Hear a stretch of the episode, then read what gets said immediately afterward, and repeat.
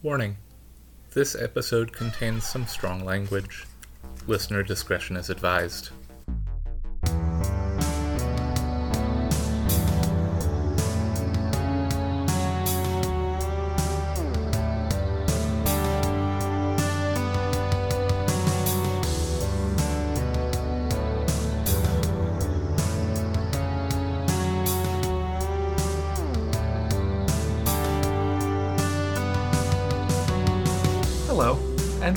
To Tales from the Trunk, reading the stories that did make it.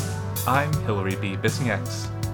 Listeners, I am super excited to welcome back to the show Megan E. O'Keefe, uh, because we haven't had a good old fashioned spaceship book on here in a while, and Megan always delivers with those. Megan, welcome back to the podcast. Hey, thanks for having me. I always love being on here. Absolutely. Yeah, uh, it's it's been so long since we recorded together last. It feels utterly unbelievable. Yeah, I was actually just looking at that the other day and I was like, crap, it's been so long. Yeah. yeah. As we know, time is fake and also like Yes. I don't know, it feel it feels especially artificial that it's like I don't know, the last time I think anybody was on to talk about spaceship books, it was our good friend Valerie Valdes, and before that Ah, yeah, Valerie. I don't great. think we'd talked spaceships since like KB Wagers was on. So like oh, yeah. Katie's it's also been great. a while. But uh you know, your the uh the art direction that uh your publisher has been doing is fantastic in terms of telling me exactly what I need to know, which is this book has spaceships in it and it's going to be good because it has Megan E. O'Keefe's name on the cover. I was very And- spoiled by that cover. Um, I, they didn't tell me who the artist was until they released the image, and then I was like, "Oh my, god, it's Jaime Jones!" Like they never miss. Like it's excellent. Uh, so, without just saying spaceship books a million more times, which I know I could, uh, we're here today to talk about your brand new book, The Blighted Stars, which is the first book of the Devoured Worlds trilogy. Is Yep. there anything that we need to know before we get into the reading? Yeah, so this uh the reading's actually from a little bit onwards in the book. It's in the beginning of the third chapter. Um so the context you sort of need for it is um, the the two protagonists, um, only one of which you'll see here, are on opposite sides of uh, a revolution, basically. Oh, we love to see that. Yeah, it's it's, it's a revo- revolutionary in action. Um, there's body printing in this world, Ooh. and our revolutionary is masquerading in the body of the bodyguard um, for the son of the sort of all oligarchy empire type situation. And they were going to this planet um, that's called Sixth Cradle um, because all of the worlds are sort of dying off um, in this universe. And Sixth Cradle, well, all of the cradles are supposed to be planets that are still uh, functional for humanity. But uh, the family of the, the, the son that she's masquerading as the bodyguard for um, has been mining these planets for a rare mineral that allows them to print into bodies, build spaceships, all that kind of stuff. Of course, yep. The planets seem to die shortly thereafter this mining takes place. Oof. So she is used to work for the family, turned against them, is infiltrating to take them down and save the planets. Fabulous. We love to hear about it. So, all right. Um, this so this is from the Blighted Stars, coming out from orbit May twenty third. The blue marble rushed toward her, and it was wrong. A thick blanket of atmosphere covered the cradle, swirled with fluffy clouds.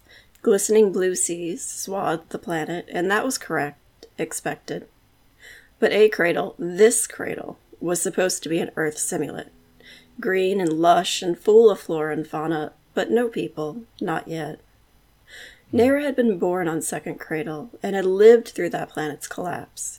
She'd seen the other cradles in footage and in life as she and the conservators tore through the last two mining fleets, rending them to quantum foam before they could drop their terrible payloads and erase the green. That green was what Naira protected, what she'd given up everything, everything to preserve. The sixth cradle was not green. A gray sheen draped the landmasses in funeral despair. The thin layer of shroud lichen enveloping the world glinted, shining at certain angles. Green existed, she noted with detached interest. It veined through the gray and dead things, whispered of growth and renewal. But Naira knew the progress of planetary collapse syndrome, and when the shroud lichen was that advanced, the fight was already over. Those threads of green were not spring come anew. They were a last gasp, a desperate burst of life before the end. She had come to save this world, and it was already dead. How and why were unhelpful questions when you were plummeting through an atmosphere at the terminal velocity of a shuttle's mass, mm-hmm. gaining speed as the ship jerked, found an arc trajectory to the ground, became ballistic. Naira put all her stunned questions aside, wrapped them up in a box to be opened later, and focused on landing the shuttle. You couldn't answer questions when you were a smear on the ground. Hmm. Decreasing speed, Captain Payson said. Absolutely not. Hell, if this thing has any more kick in it, pour it on. Hmm. We don't have a damping system capable of withstanding G's any stronger than we're taking Exemplar. You want to live to see the ground. We have to slow this bitch down. Don't drop us before 75% of max, Naira said. We need that speed to get clear of the Amaranth, which is the ship that's exploding above them. which she may or may not have blown up. Whoops. What is the state of the projected debris field? the captain asked. First impact wave in 40 seconds, Naira said. Mason's hands danced through her console's projections, switching power from the engines to the shields. The shuttle whined as it was forced to power down, but in Naira's HUD, the shields glowed a triumphant green. Impact, Naira said. The shuttle rocked, green shields wilting away to yellow. A freckle of red. Her stomach lurched as the shuttle rolled sideways. She gripped the edges of the console podium to brace herself. Don't lose trajectory. What's wrong with the stabilizers? This is a shuttle, not a warship, Payson snapped. Payson grabbed a smaller square of a menu and bunched it in her fist, then tossed it to Naira's console. The main controls for the stabilizers winked up at her, and the helpful letters that read AI Guidance System were solidly red. The GUI designer had even put a neat strike through line across those letters for extra emphasis when shit went sideways. in theory, Exemplar Lord Lockhart, the bodyguard she is masquerading as, could micromanage the stabilizer system with ease. In theory, she had the exact same training when she'd been an exemplar in her own right. But theory didn't do you a fuckload of good when you'd spent the last five years piloting raiding ships cobbled together from scrap out on the edges of society. The shuttle was so new, she didn't even recognize the layout of the stabilizers. A menu caught her eye, and she flicked aside the stabilizer controls, digging deep until she found a weapons panel. Weapons, she knew. Shuttles didn't come with much, but this was a Mercator mission, and Acaelus Mercator was a paranoid bastard. She sunk her hands into the hollow display, taking direct physical control of the weapons, and targeted the largest chunks of the amaranth as denoted by her HUD. The weapons obliged, kicking to life with the joy that she might be projecting onto them, because it had been far too long since she'd gotten to fire weapons on a real ship. Most of her life had been bombs, hacking, and knives in the dark since she'd joined the conservators. Mm-hmm. What do you think you're doing? Payson asked. Taking care of our debris problem? Payson muttered under her breath as she worked. The reddish light of the warnings made the sweat on the captain's skin shine with pink diamonds. All the meekness Naira had picked up from her earlier burned away under the laser perfect precision of extreme focus. If Naira was going to die today, at least it would be due to her own incompetence. A warning screamed in her HUD, jerking her out of the flow state she'd entered with the weapons. It took her a second to place the source. The red mass impact warnings had been overshadowed by a pulsing purple light, a vast sheet of energy spreading the thick canopy above. Containment had broken on the warp core. Hmm. Warp explosion imminent, Naira said. Drop shields, drop us, get as much air between us and that ship as you can. Payson's muttered litany switched to a long list of swears that Naira found strangely comforting. She gritted her teeth, dug her arms deep into the weapons panel, and used every scrap of skill and quick twitch reflex that the pathways along her skin would grant her to destroy the physical debris raining from above. It wasn't enough. The shuttle shot like an arrow through the atmosphere of Sixth Cradle, jerking his small impacts, threatened to knock them off course, to break through their hull. The back end of the shuttle began to weave, a subtle fishtail that would slowly mount, until the shuttle plunged into a death spiral from which it couldn't recover. Brace, Payson said. Naira punched up a feed from one of their external cameras and pinned it to the top center of her display. She wanted to see it, wanted to watch that wave of death wash toward her. The amaranth had cracked like an egg, the black heart at its center, throwing off its shackles at last. Bits of the ship showered the land below, raining fire, as they burned up in the atmosphere. Though she couldn't see the damage done to the planet's surface, she could see its evidence.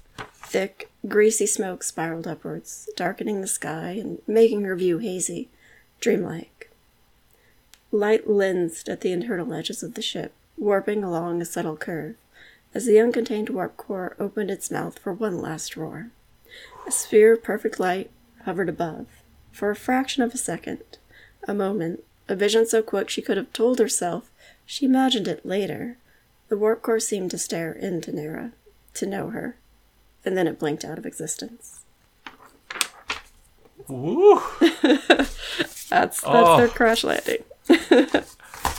I'm so excited. It was a fun one. It was really fun to write. Mm-hmm. Yeah, no, this uh this is ticking all the boxes for me. so speaking of spaceships, there are many. Yeah, I've been really uh my my my brain has been deep into sci-fi sickness right now between Good timing. yeah between uh this and I just finished reading uh, The Archive Undying by uh, Emma Mieko Candon, which oh yeah, I've heard good things. stick around next month, listeners.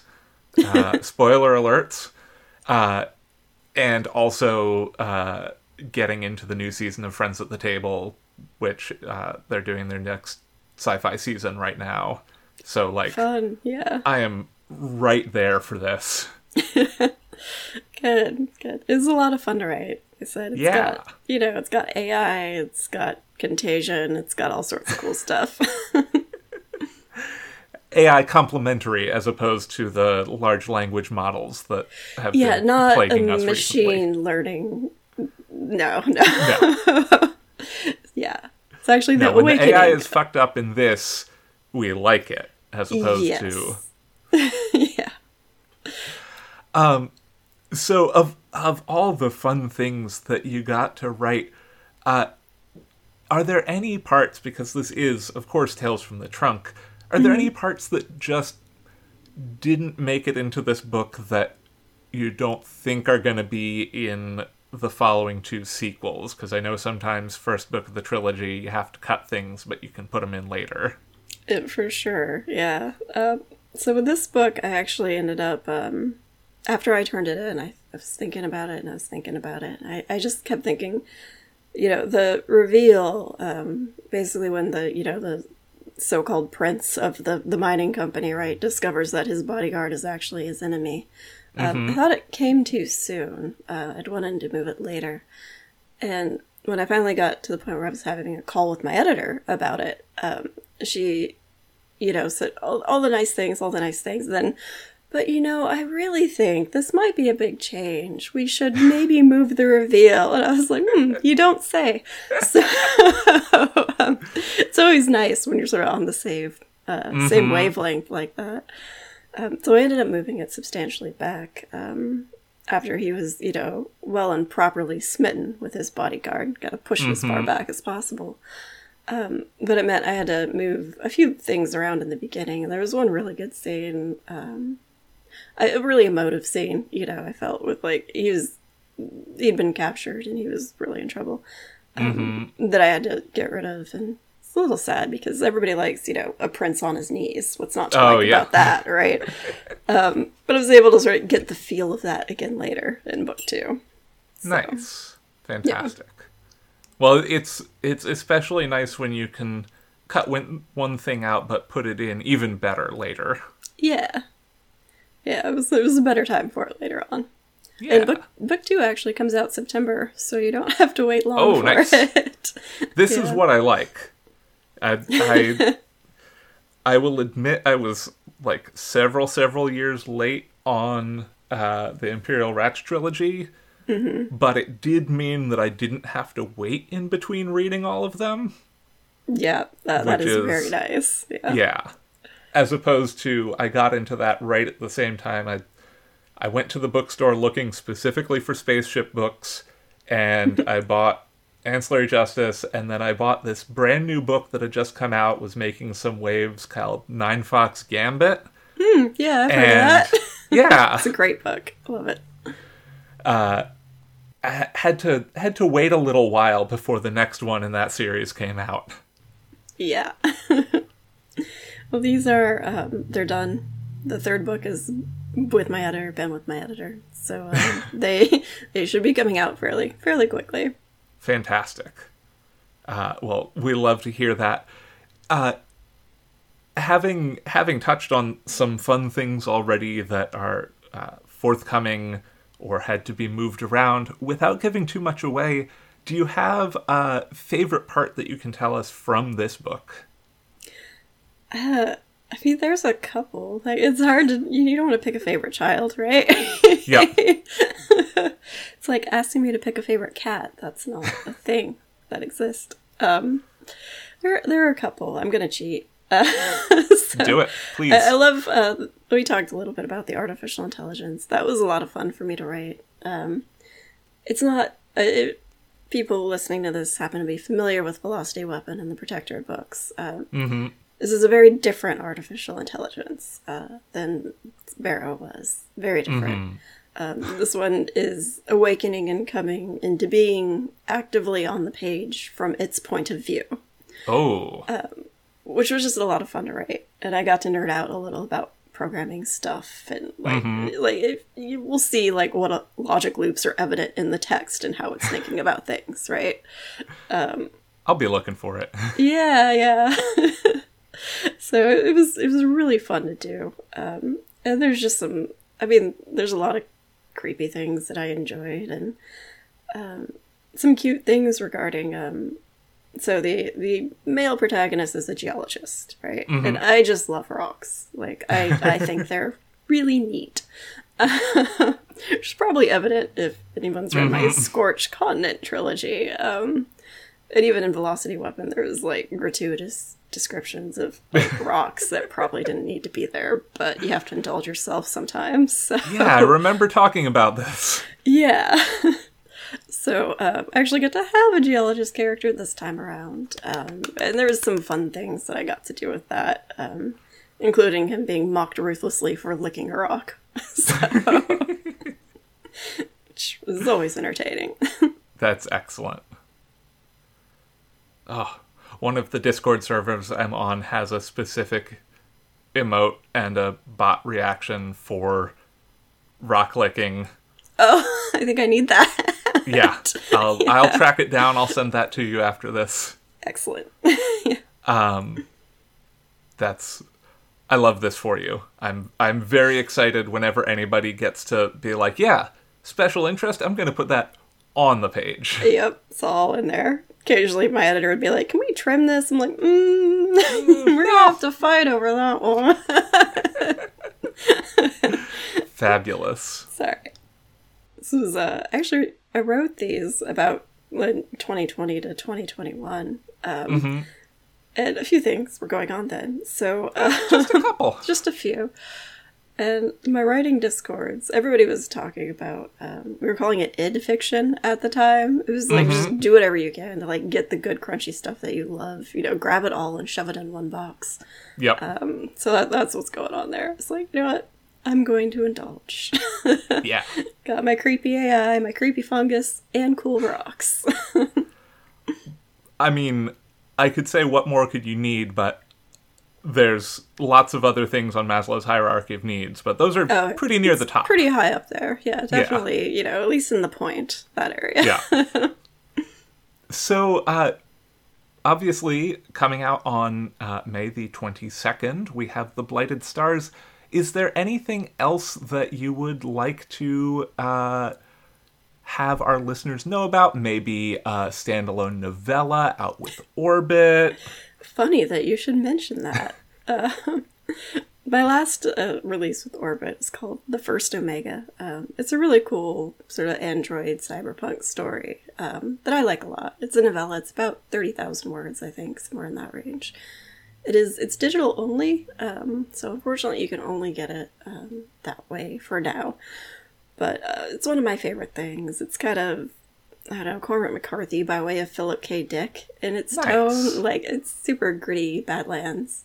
There's rocks now that I'm thinking about it, actually, but but it's it's fun. It's like cyberpunk. Yeah, Fabulous. Deadlands. I mean, I always love a novella, love being able to finish a book in a day. yeah, yeah. I mean, I used to It's always satisfying. finish, you know, the brand new Terry Pratchett in a day, but also I had oh other. God, yeah. Uh, I have a lot more obligations now than I did back then. I So. used to mainline those too. Yeah. Yeah.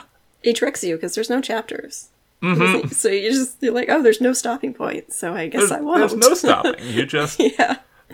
I would plan it out. My dad got it first because he's the one who got me into Pratchett.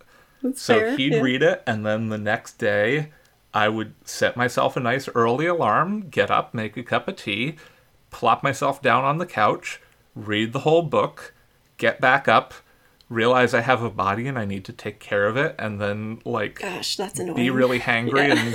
and, you know, make food or something. But, Oh. yeah.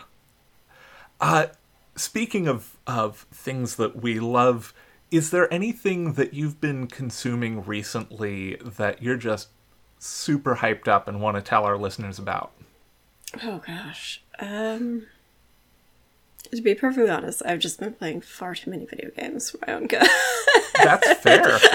just Final Fantasy 14 uh, is what I've been playing, which needs no hype, I'm sure. Mm-hmm. Um, there's oh, uh, Andrea Stewart's. Uh, I, it's just out today, actually. Her the third book in her trilogy. Um, the bone is it Bone Shard War? Is that the third one? Yeah, I think Sounds right, yeah. Yeah, yeah, yeah. No, it's so good. So, Oh, so fantastic. good. yeah, I've been Andrea and I. Well, we've been in a writing group together for like ten years. so Mm-hmm. I got to read those early and uh, and help her play with plotting stuff, and it's just it's so good. I love That's those characters. fabulous. Yeah, Love Andrea's Mephi. great. Yeah, she's awesome. Finally, before we get going, Megan, where can our listeners find you elsewhere on the internet? Oh yeah, I am on Twitter. Probably still Uh-huh. when this comes out. I don't know what's gonna happen there. Um, as Megan E. O'Keefe, um, I'm on Instagram too, um, as the Megan Folio. And I am actually on Twitch, also as Megan E. O'Keefe. And if you are a very specific kind of person, I'm also on GitHub.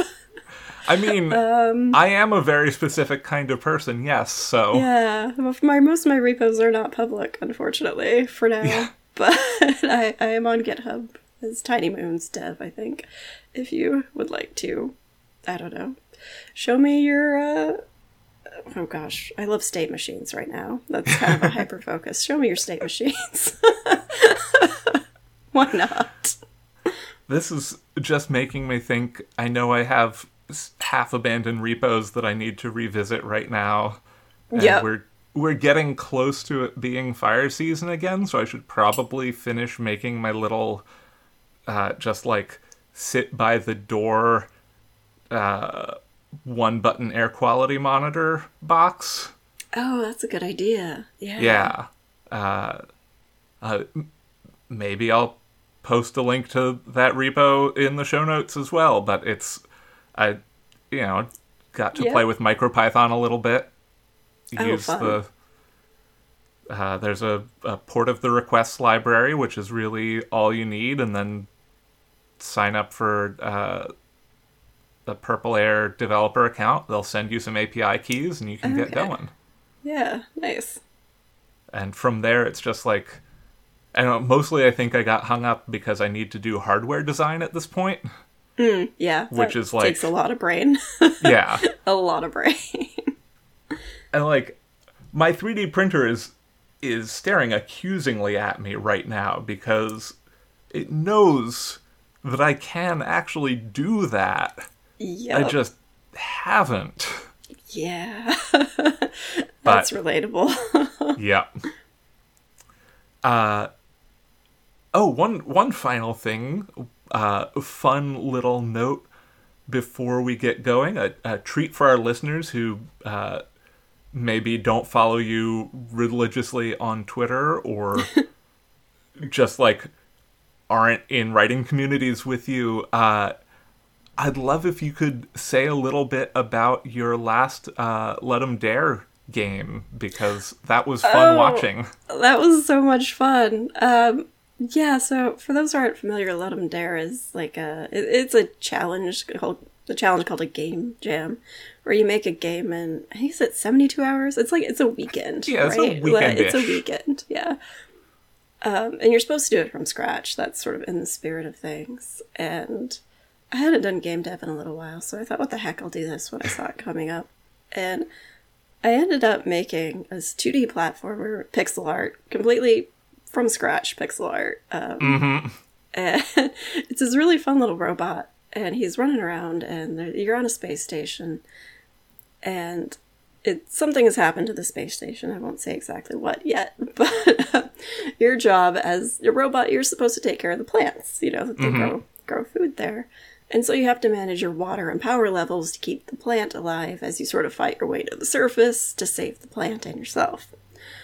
Um, this was far too large of a project for uh, 72 hours. Anyone who does game dev is probably shaking their head at me right now because that was Uh-huh. never going to get finished. Um, but my goal there was to get the core mechanics in place and, uh, you know, saving databases, back-ending kind of stuff, and Yeah. player controller type things. Um, no state machines, sadly. I should, I should fix that. But Plus, the robot is just a very good shape. who does? Like, yeah, he's Just he's- very shaped little guy. I think I really heavily imprinted on Johnny Five. Do you remember him from Short Circuit? And like Grippy from the Protectorate series kind of looks like him. Like this actual physical robot I made in high school kind of looks like him. um, and this robot definitely looks a bit like him. Um, so if if you like Grippy from the Protectorate, he's, it's very similar. Um, it was a lot of fun, and I am still developing it. Actually, I'm building out level three right now. That's Uh, excellent. I'm very excited to see your next update. Yeah, the first two levels are available for play on itch, actually. They're up there. Fantastic. Yeah. yeah, uh, link to that also will be in the show notes, listeners, because uh, I know you're probably interested in that now too. that was a lot of fun. Yeah.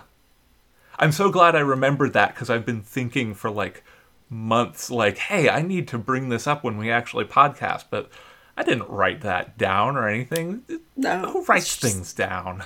Not me. It's just gone the second I think it most of the time. Yep. We're in a vibes based economy right now, baby. yep. It's all vibes, no timelines. Nope. well, Megan, it's been so fun having you on the show once again. yeah, it's been a blast. Thank you for having me. Absolutely. Uh, I am certain, especially given the pace that you write books at, that uh, we will have cause to have you on the show once again. Probably. There is a mysterious standalone uh, coming shortly, so Fantastic. more spaceships. Very good. You Yep. know what I like. Tales from the Trunk is mixed and produced in beautiful Oakland, California. Our theme music is Paper Wings by Lillian Boyd. You can support the show on Patreon at patreon.com slash trunkcast. All patrons of the show now get a sticker and logo button, along with show outtakes and other content that can't be found anywhere else. You can find the show on Twitter, lol, at Trunkcast, and I tweet at HBBisnieks. If you like the show, consider taking a moment to rate and review us on your preferred podcast platform. And remember, don't self reject.